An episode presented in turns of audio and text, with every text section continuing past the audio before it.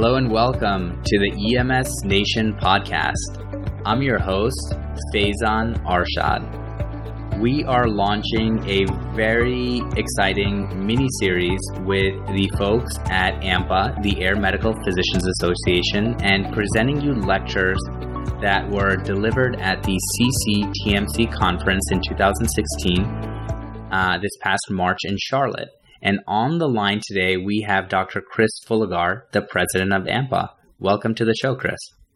Uh, thank you very much. I'm very happy to be here and to share uh, all of the wonderful things that we have learned at CCTMC 2016 and looking forward to CCTMC 2017 coming up in the spring in San Antonio. Can you tell us more about AMPA and the Critical Care Transport Medicine Conference, the history, the types of folks that are involved, and the type of content that we aim to deliver? AMPA is the Air Medical Physicians Association and is the only physician organization that is dedicated to the practice of air and ground critical care transport medicine. So there really aren't a whole lot of physicians that do what we do across the world. So to be able to have a single organization where we can all come together and call home and learn from each other and collaborate with each other is really the, the main focus of AMPA. And as part of our work and in association with the Air and Surface Transport Nur- Nursing Association and the International Association of Critical Care Paramedics, we've developed the Critical Care Transport Medicine Conference. The goal of it is to address topics that are pertinent to the pre hospital and emergency care of the critically ill and injured patients. It's geared towards physicians, nurses, paramedics, respiratory therapists, other allied healthcare professionals, essentially the whole gamut of people that provide critical care transport and medicine on a day to day basis. The purpose of the lectures are not only to help to develop the skills that are necessary to perform the job, but also other aspects of what we do, including the development of a leadership skills and to foster collaboration. Today's episode is entitled Pre Hospital Transfusion and Trauma What Does the Literature Say? and is delivered by Dr. Michael Jasumback.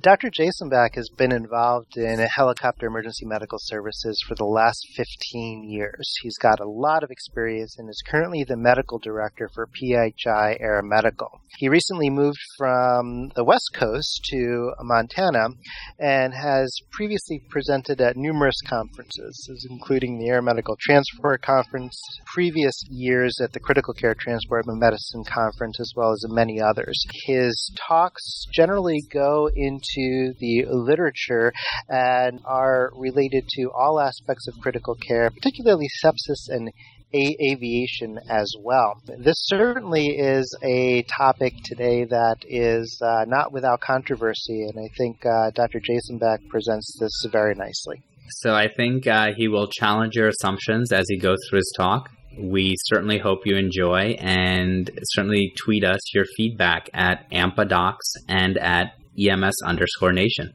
Enjoy. Y'all hear me? There we go. Okay. So, Craig, oh, okay. So, I looked at the schedule for CCTMC after it came out. I was thinking, yeah, there is a lot of stuff on blood. And I think we're going to hear some different stories and different takes on the literature. And I'm not saying my take is by any means the uh, final word, but I will say that I think the literature is muddy. And I said that last night to a couple of guys. I think, I think we're in a situation now where the literature is not keeping up with practice, and this really becomes a discussion of the nature of truth in medicine and what we should and shouldn't be doing for our patients. So let's start out. Who's carrying blood? Factor cells, plasma, right, so 50-ish percent. Who here experiments on patients? It's the same hand. Up. Uh, because the best data we have suggests that we are experimenting on patients. That is the best data we have. So let's talk about what the literature actually says about blood transfusion in trauma, specifically in the pre-hospital setting. We will comment on the in-hospital setting as we get there. So I have no disclosures. I would love to have some, but I don't. So, true or false? Hands up for true. Hands up for false. Hands up for it's really and I don't know the answer. yeah. Okay. Here are your randomized controlled trials to lay your hands on and say, this is what I use to base my practice on. All of them. And then there's the evidence. Now, our evidence isn't solid. It is almost exclusively, it is exclusively currently, co- cohort trials, retrospectively done, looking at, you know, this is what happened when we gave blood. And the problem with a retrospective cohort trial is you don't have control over what data gets collected necessarily. You don't have control over what interventions are done. You're not you're not saying the only thing we did differently for this set of patients is I gave them blood. A whole bunch of other stuff that happened that we can't measure, or even if we can measure, we can't measure its exact impact. And that's the problem with retrospective cohort trial. So the other problem, the other issue is we have a whole crap load of case studies that say, oh, this is great. And case studies are the bane of my existence when I read the literature because you can make case studies say anything you want. Frankly, you can make a retrospective cohort study say anything you want, but it's a little bit harder to publish the raw data. And a lot of these studies don't. But there are 17 case reports. There's a couple in the military, there's a bunch in the military, a bunch in the civilian. They all pretty much say the same thing. Yes, you can carry blood in the field, and yes, you can administer blood safely in the field. And that's important. Mean, it's, you know, there are case reports this is how we did it, so that's good. And then in the the literature is all these cohort studies I've talked about. And there are basically seven that really address the question at hand. And these are studies that essentially look at we gave blood, did it matter?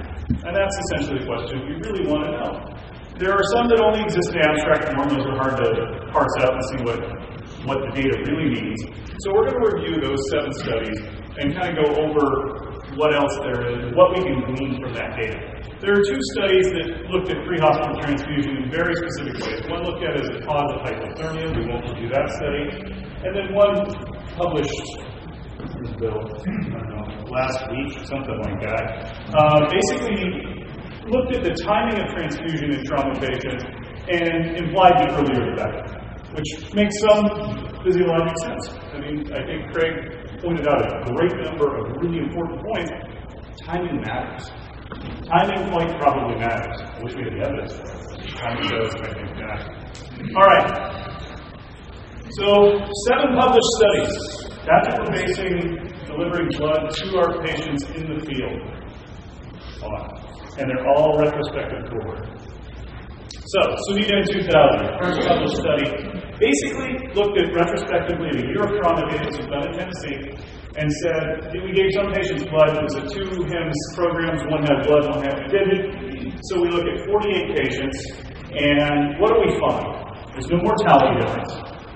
We're actually very well matched cohorts, so it's kind of nice, which is a rare thing in these kind of studies where the baseline characteristics of these people, their injury severity score, their revised trauma score, how much volume they got between the between the time of injury and the time of arrival, those are all actually pretty well matched. This is a decent matched cohort in that sense.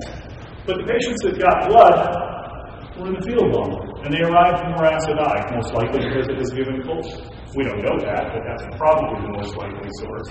Interestingly, in this study, they gave uh, a whole crapload of crystalloids. Everybody got two liters of crystalloids, so that probably didn't help. And the volumes that these two groups got, well, statistically not different, or I think perhaps clinically different, in that the blood group got a liter more than the non-blood group. Maybe that, maybe that excess fluid had something to do with their acidity, uh, and could actually just represent a time marker as well. That's study number one. Not, we would say, the best evidence on the planet. Oh, we call that? Would that be like Q, like 9F or something like that? I'm not sure. Okay. So then we jump forward 12 years to the next retrospective study.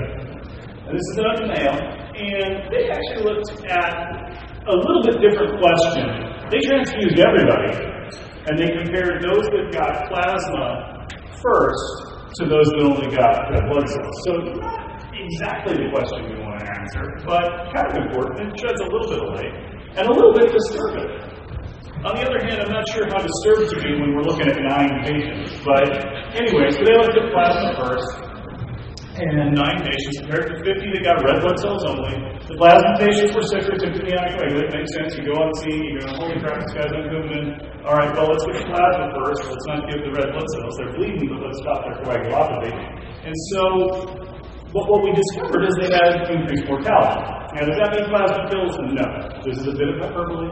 Don't don't come out here telling people that I said plasma kills people. I didn't. It's on my slide. That's, no, it's probably a marker for disease. They were sicker. They were anticoagulated. Anticoagulated traumatized patients died with routine regularity.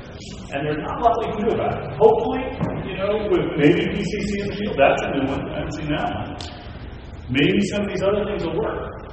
But just realize it's probably a marker illness, not necessarily that the plasma killed All right, now we get into some good, good-ish data. I wouldn't say any of this is great, but this is probably one of the best studies out there. So O'Reilly looked at Afghanistan, and this is a before and after study. And basically, in 2008 in Afghanistan, they went from not having blood far forward to having blood far forward. So if you were blown up in Afghanistan before that, you got all sorts of interventions, but you didn't get blood. And after that, you got blood. So he said, hey, this is a great natural experiment. We'll retrospectively look back and say, you know, how many people died before, how many people died after, it'll be awesome. So they looked at a whole crap load of patients, and what they found is they found 97 patients that they could do what's called propensity matching and say these patients were pretty much identical to these patients before and after. Other than the only thing I can say that's different is we gave them blood. Actually, it's not really true, but that's kind of what they were trying to do. They're trying to match these patients with one another as best they could. Injury severity score, mechanism, the abbreviated injury score. They were trying to get rid of people that had isolated head injury because those people just don't do well no matter what you do. They were trying to kind of get a cohort of patients that we'd be interested in, right? Multi trauma patients, badness, bleeding. We gave them blood. Did we make a difference? So the raw mortality is pretty impressive. In the group that got blood, only 8.2% died versus almost 20% in the patients that didn't get blood. That's awesome, right? 50% decrease in mortality. That's, that's great. Well, there were a whole bunch of other differences in those groups. Number one, the mortality was decreasing because of better care over that time frame. Remember, it's a before and after study. So the before people were getting studying, getting care, and as we learned and as we got better at taking care of them, the mortality of all these trauma patients went down. The recipients of blood got twice as much airway intervention we would suggest that that perhaps is important. They got they were seen in a higher level facility faster. Their transport time was 41 minutes faster. 22% of them got tranexamic acid as opposed to 0% in the, in the pre-blood transfusion cohort. So it's kind of hard. You know, and they got way, way more blood in the house. It's kind of hard. Did, did the blood matter? Can we say that pre-hospital transfusion decreased this group's mortality. Even the authors say they can't tell. The authors are very honest. This is probably one of the most honest articles I've ever read in medicine. They said, we publish this? We have no idea. no idea. So, I don't know what to do with that. Um, it was a nice try. It was a very nice try. Okay. Now, Joe Hinckley said I once told me once that he thought I never found a study I didn't like, and he may be right. Um, so Brown out of Pittsburgh has published two articles that are optimistic. That's all. They're optimistic. So what they did is they they did another retrospective trial. They looked at this big database. This particular one was not the Glue Grant database. This was their database in, of, of trauma patients that got transfusion versus not. And so basically, they had HEMS trauma patients. One HEMS group carried blood, one did. Great natural experiment, right? You get all the trauma patients from both groups. You compare them, they should be pretty similar. So they did a whole bunch of things to propensity match them, and then do regression analysis to see what mattered and try to figure out did this really make a difference. There is an amazing amount of dense statistical wizardry that occurred in this study. I, in all honesty, I will tell you, I don't have the math to understand it quite clearly, but it's not very well described in this study either. What I can tell you is that the claim at the end of this study and Brown's other study defies belief, in my opinion. They claim that the administration of an average of one unit of packed red blood cells had a five-fold improvement in mortality. They don't publish their raw data, so you can't really look at their raw data to say, does this matter? Is this a real effect? Were these groups really well matched? I don't know. It's not clear in the study that that was that that's available. Uh, the one thing they did show as well is there was a lower 24-hour red blood cell uh, requirement in their survivors, which, as Craig alluded to, is probably important, but I don't know what it means in this study. This is, you know, these these two Brown studies bother me a lot because they are so optimistic. I don't. I, to me, it defies belief that giving somebody three to five hundred cc's of blood has a five-fold impact on mortality. That's just it's not in the realm of something that I can say makes any physiological sense. So they look at Holcomb. This is a big study. They looked at kind of the same thing. Hems with blood, hems with not blood, 1,600 patients ish. You know, 137 got transfused. They didn't do a whole lot of propensity matching. They just looked, and you know, the patients that got blood were didn't have better outcomes. No matter how you slice and dice the data, you know, they had no change in 24 or 30 day, 24 hour 30 day mortality. Their acid base status was a little bit different. Uh, they did have decreased use of blood product in the 24 hour period. Is that because the early, you know, early early mortality kind of breaks that down a little bit? It's hard to know what that means. But up until the time, probably the biggest study said no difference. And then you've got Brown's other study. This is the Glue Grant study. Um, they basically retrospectively looked at data they were collecting for a totally other process. There is a retrospective cohort data, that's, that's what you're going to do. And you know, hypotensive blood trauma, less than two hours from injury. Uh, they did all sorts of statistical manipulation again. Then they did propensity matching of a subgroup that they don't tell you how they did derive. So of those 50 patients that got packed red blood cells, they picked 35, probably the 35 that they could match with, with non uh, transfused, the non-transfused group, so they get the best match of cohorts they could. So I suspect that's what happened. They did something called multiple imputation, which means if you don't have a data point, you look at all the other data and say, yeah, we'll stick a data point in there that looks kind of like that other data. Maybe legitimate, but I think when you have to make up 5% of your data, I'm a little bit worried. You know, I don't know what that means. I don't know how much of an effect it has. It may be perfect. It may be dead on. Assume they're dead on. Okay? Assume they're dead on. They didn't present any raw data. They presented all of their data of their retrospective, or excuse me, their regression analyzed data and all that.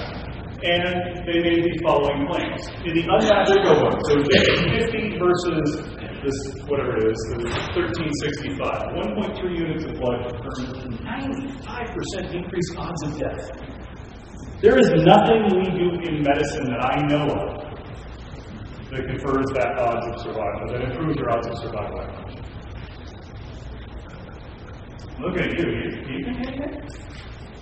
I can't think of anything you do that makes that much of a difference. And then match cohort, that selected 35, that they didn't tell us exactly how they selected, 1.2 units confer, so less blood confers better mortality. I will be the first to admit they could be dead right. They could be 100% correct. I'll give them that. They could, because I am not the guy who understands regression analyses and all this. But the, reading these articles, it is clear to me they're very optimistic about how blood works.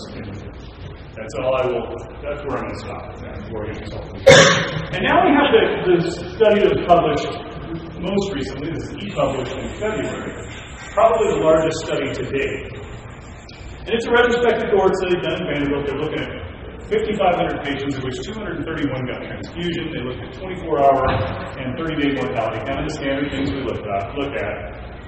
And they did a bunch of regression stuff too. And they did a subgroup that they said, okay, we're going to you know pick a subgroup, kind of like around it a little bit. Find the group that we can find two matching cohorts and compare them. And no matter how they sliced and diced the data, they could not show any change in mortality at 24 hours or 30 days. And in fact, there is a suggestion, not statistically significant, but a suggestion that there was increased mortality with transfusion. Now that's not positive. It's a little bit disturbing. But the reality is that if you tell somebody that you're transfusing, they're sick. And the more you transfuse somebody, the more likely the sicker they are. Sicker patients die more frequently than non-sicker patients. So it's very, very hard to sort out what this data means. But what I can tell you is we've got seven studies. Two of them are overwhelmingly positive, and the other five are either equivocal or negative.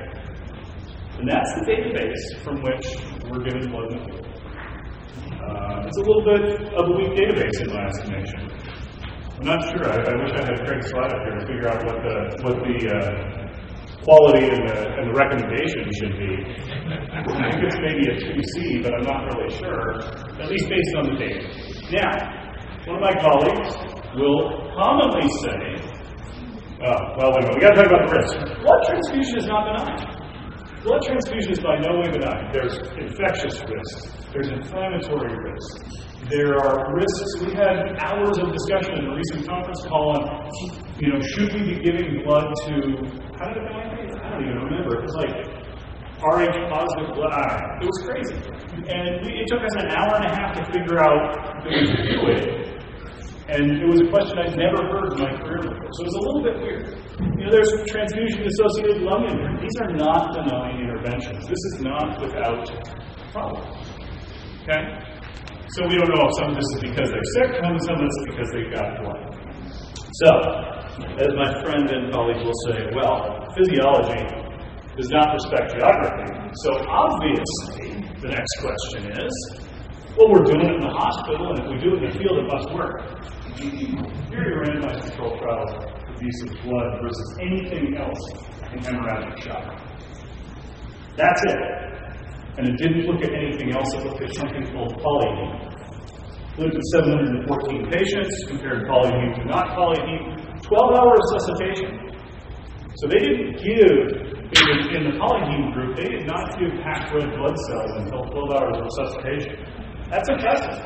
That means they resuscitated these people without blood. I'm surprised they got away with it. I'm surprised they're not all in jail. because it's the standard of care. Based on a big goose egg of randomized controlled trial data. Based on experience, based on consensus recommendations, based on this is the way we've always done. But there's a sum total of randomized controlled trial data that supports transfusion and hemorrhagic shock. And you know what they found? No difference. No difference in outcome in the 714 patients. So, where do we go from here? Well, I, I, when I run into things like this in medicine, I wonder about what we do. I wonder about how we evolved to this point of using very aggressive interventions for a process that we frankly don't understand. And I wonder how the human organism evolved to survive this long, not 20 minutes from the trauma center, not receiving blood transfusion, not receiving Bristol blood, and that made it this far. Because the human organism in the last 30,000 years did not evolve 20 minutes from the trauma center. So I suspect we might misunderstand our role in the management of hemorrhagic shock event. I think Craig may have very much the right of it that our role is to stop the hemorrhage but we need to be careful about how we do it. Because I'm not sure that we understand any of that as well as we should. Now, where are we going in the future? So we got some, you know, the good news is anytime there's no data, somebody's finding some data. So that's good. So we got a bunch of trials to look at. Um, the pre-hospital use of plasma and traumatic hemorrhage trial was actually withdrawn in February. Uh, they were going to look at something like 150 patients. They had not started recruiting, and, and so unfortunately, we won't see the results of that trial. But there are several trials out there that are going to help us. Here's the PAMPer trial. They're going to look at plasma, so not blood, typically not just red blood cells, but look at plasma. They're going to look at plasma rescinding, third day mortality. They're going to look at a crapload of patients. This will probably be the best database of information we get in the near future. We should see that in a couple of years. That's it. We'll see if plasma first really works, which is what most of us think. Combat out of Denver we should see next year, which will be nice. Uh, a little bit smaller. They're looking, they're going to truly answer the first question, I think, or at least give us some data on it. Because they're looking at not necessarily plasma versus no plasma, they're looking at the order in which you receive your transfusion. So it's going to be in the, in the plasma group, it's going to be plasma, saline, and not much of it, and blood. And then the other group is going to be uh, blood, saline, plasma. So they're actually done. They've actually recruited their 150 patients, and hopefully we'll get some data soon on what that really means to our to our world. And then there's the PRO study, and this is what I think might actually give us useful information. I like pragmatic studies. I like studies that don't try to get down the weeds too much and slice and dice stuff. I like studies that say, we're going to take a huge number of patients and see if our intervention works. So basically, they're just doing a retrospective, uh, or actually they're doing pro- prospective observational trial. They're collecting data prospectively. They're saying, okay, you people that gave blood to your trauma patients, how they do, and okay, you people that didn't give blood to your trauma patients, how do they do. So that would kind of give us an overview answer. And it's going to be really interesting to see what that what that tells us, what a very large cohort tells us because soon thereafter, well, unfortunately not soon enough, in my opinion, we should see RePHILL. And they're looking at everything. They're looking at the whole pre-hospital transfusion package. Plasma, blood cell, uh, MAC cells, uh, versus standard care. They're hoping to recruit somewhere in the order of 500. Depends on which, which site you go to. 520 or 490, I can figure out which. Uh, in three years, they have this bizarre composite outcome, which is a little bit problematic for me because they're going to look at in-hospital mortality and or lactate clearance at two hours. And I, I wish they would have perhaps not done that, but uh, so it'll muddy the waters a little bit there. They're looking at giving, giving us 500 patients worth of data sometime in April of 2020. A little way away. And hopefully we'll be able to take some more information. I don't think we're ever going to get the clean, we gave blood versus we gave not, no blood trial and the reason I say that is, in reading through this stuff, I'll tell you that doing pre-hospital trauma or any sort of trauma research is extraordinarily hard because trauma is not a single disease. And it matters how your injury pattern is, and it matters, you know, how you get transported. And there are all sorts of details that you can't control for. So I don't want you to come away with this with A, plasma kills, okay? Anybody who's in plasma kills, I didn't say that. But I don't want you to come away with this thinking that I don't think that blood is the right thing to do. I don't know the answer. I think blood probably is the right thing to do. I think plasma first. I actually think that the field is great and pulled off. I think actually fibrinogen first is going to be the answer. The answer, depending on the injury factor. But I also think it's important that we all understand that the database from which we're operating to determine that this is what we're going to do is extraordinarily. And maybe our, our role is really to collect this data so that the next generation has better information to practice on. And do not be surprised, one iota. I won't be surprised if RePHILL shows no difference. If the prospective observation trial shows no difference, I would be very surprised if we can get a trial that shows a major difference in important outcomes. 24 hour, 30 day mortality. Not because it doesn't work, but because it's so damn hard to. And that's all I got, folks. All right, folks, that was an unbelievable lecture. We certainly hope you enjoy. What would make us even more delighted is if you would consider coming to CCTMC in person and meeting the entire cast and characters in the following year in 2017. Chris, tell them all about it. Absolutely. Um, if you guys would like to join us, we are in San Antonio in 2017. And if you would like to check us out on the website, we are at ampa.org. That's ampa.org. Uh, we have also put this together in association with our partner organizations, the Air and Surface Transport Nursing Association, as well as the International International Association of Flight and Critical Care Paramedics. So if you guys are able uh, to come to meet us all, uh, we have a great group of people that all care very deeply about critical care transport and medicine. And I hope to see you in San Antonio in um, the spring of 2017. The best speakers, the best pre hospital content. Need we say any more? This is Faizan Arshad and Chris Folgar wishing everyone a safe tour.